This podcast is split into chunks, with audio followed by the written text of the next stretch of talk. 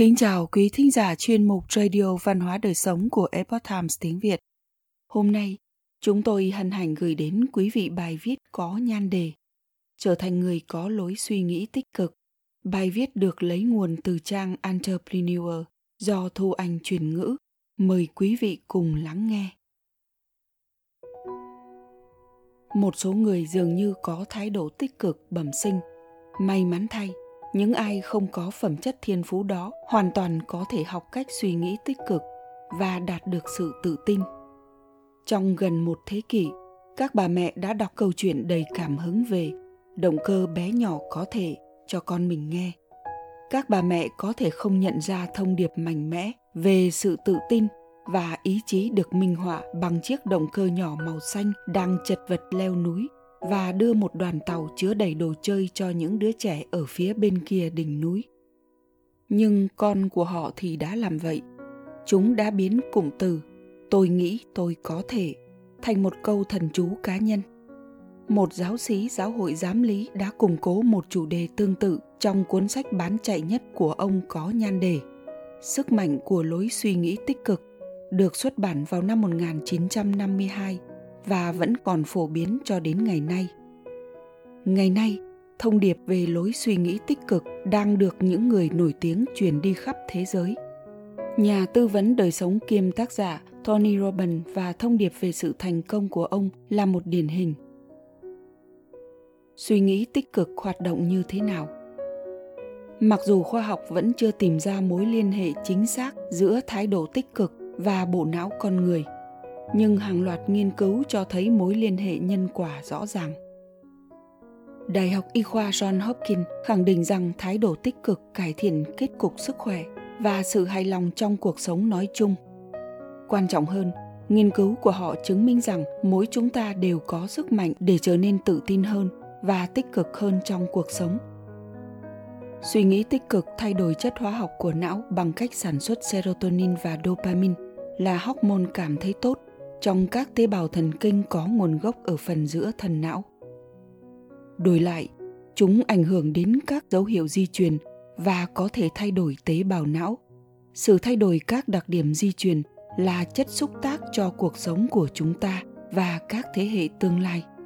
Suy nghĩ tích cực cũng có liên quan đến sự gia tăng các tế bào hỗ trợ miễn dịch của bạn – Nhà tâm lý học Daniel Goleman khẳng định rằng phản ứng của não với suy nghĩ tích cực đó là tư duy sáng tạo được nâng cao, nhận thức linh hoạt, giải quyết vấn đề nhanh hơn và mở rộng sự chú ý.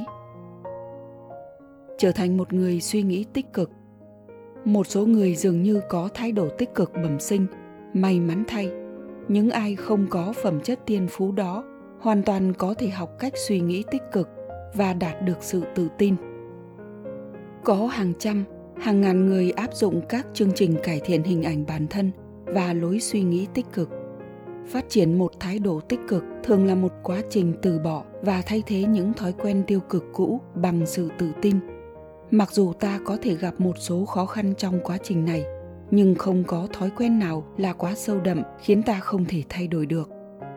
Hãy ở cùng với những người lạc quan. Mọi người, đặc biệt là các bà mẹ từ lâu đã nhận ra sức mạnh của sự liên kết.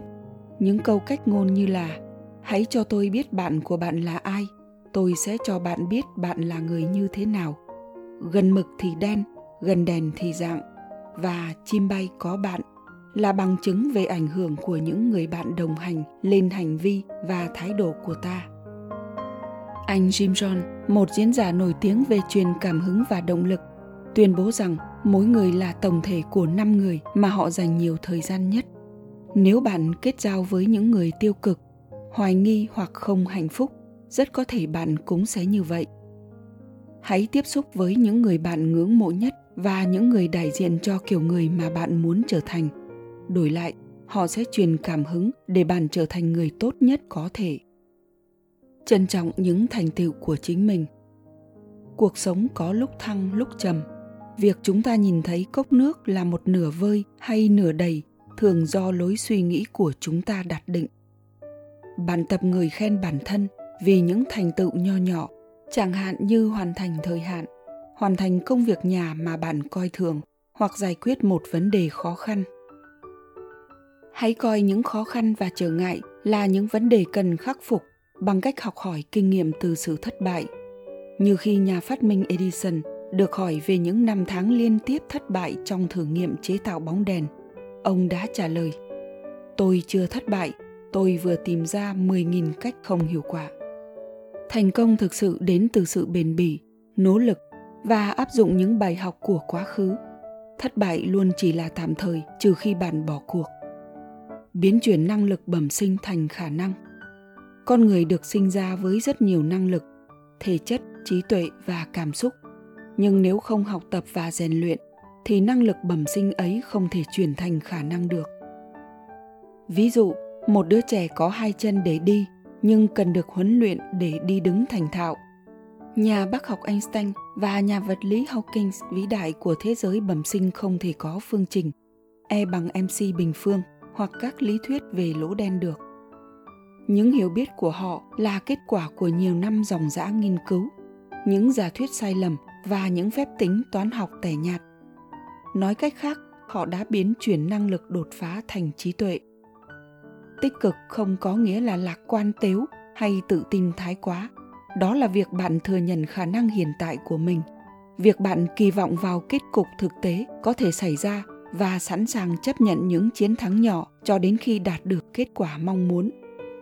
Một trục xoay không phải là một thất bại mà là một sự thay đổi đối với một cách tiếp cận tốt hơn. Xây dựng động lực tích cực. Thay đổi thường xảy ra ở những bước nhỏ, ở giai đoạn bạn đang do dự. Bước đầu tiên luôn là khó nhất, nhưng khi bạn hoàn thành rồi, bạn sẽ đi nhanh hơn ở bước thứ hai. Mỗi ngày, từng chút một, bạn trân trọng những thành tựu của mình trong suốt chặng đường. Bạn sẽ càng trở nên tích cực hơn, tích cực như một gợn sóng nhỏ tích tiểu sẽ tới lúc rung động cả mặt hồ. Đó là khi động lực tăng lên, bạn sẽ khao khát thực hiện và đạt được nhiều thành tựu hơn nữa trong tất cả các lĩnh vực khác nhau của cuộc sống. Tự cho rằng mình thua cuộc là một trong những cách kém hiệu quả khi gặp tình huống khó khăn. Hạnh phúc và mãn nguyện thì không làm bạn với sự tiêu cực và ngược đãi bản thân. Có nhiều người nhận ra rằng cách xoa dịu bản thân nhanh nhất là làm những việc tử tế cho người khác. Thực hành sự tử tế khiến chúng ta cảm thấy tốt hơn và những người xung quanh sẽ đáp lại một cách tử tế. Lời kết. Chúng ta nhìn thấy thế giới thật thông qua lăng kính nhận thức. Nhận thức ảnh hưởng đến cách chúng ta tập trung, điều chỉnh, ghi nhớ, diễn giải, thấu hiểu, tổng hợp, quyết định và hành động dựa trên thực tế.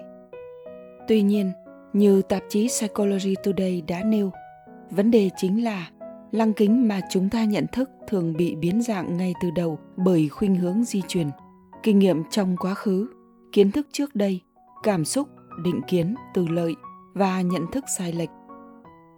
Chúng ta thay đổi nhận thức của mình bằng những ước muốn, giáo dục và thực hành. Một số người chỉ trích việc thực hành là giả mạo cho đến khi bạn làm ra nó.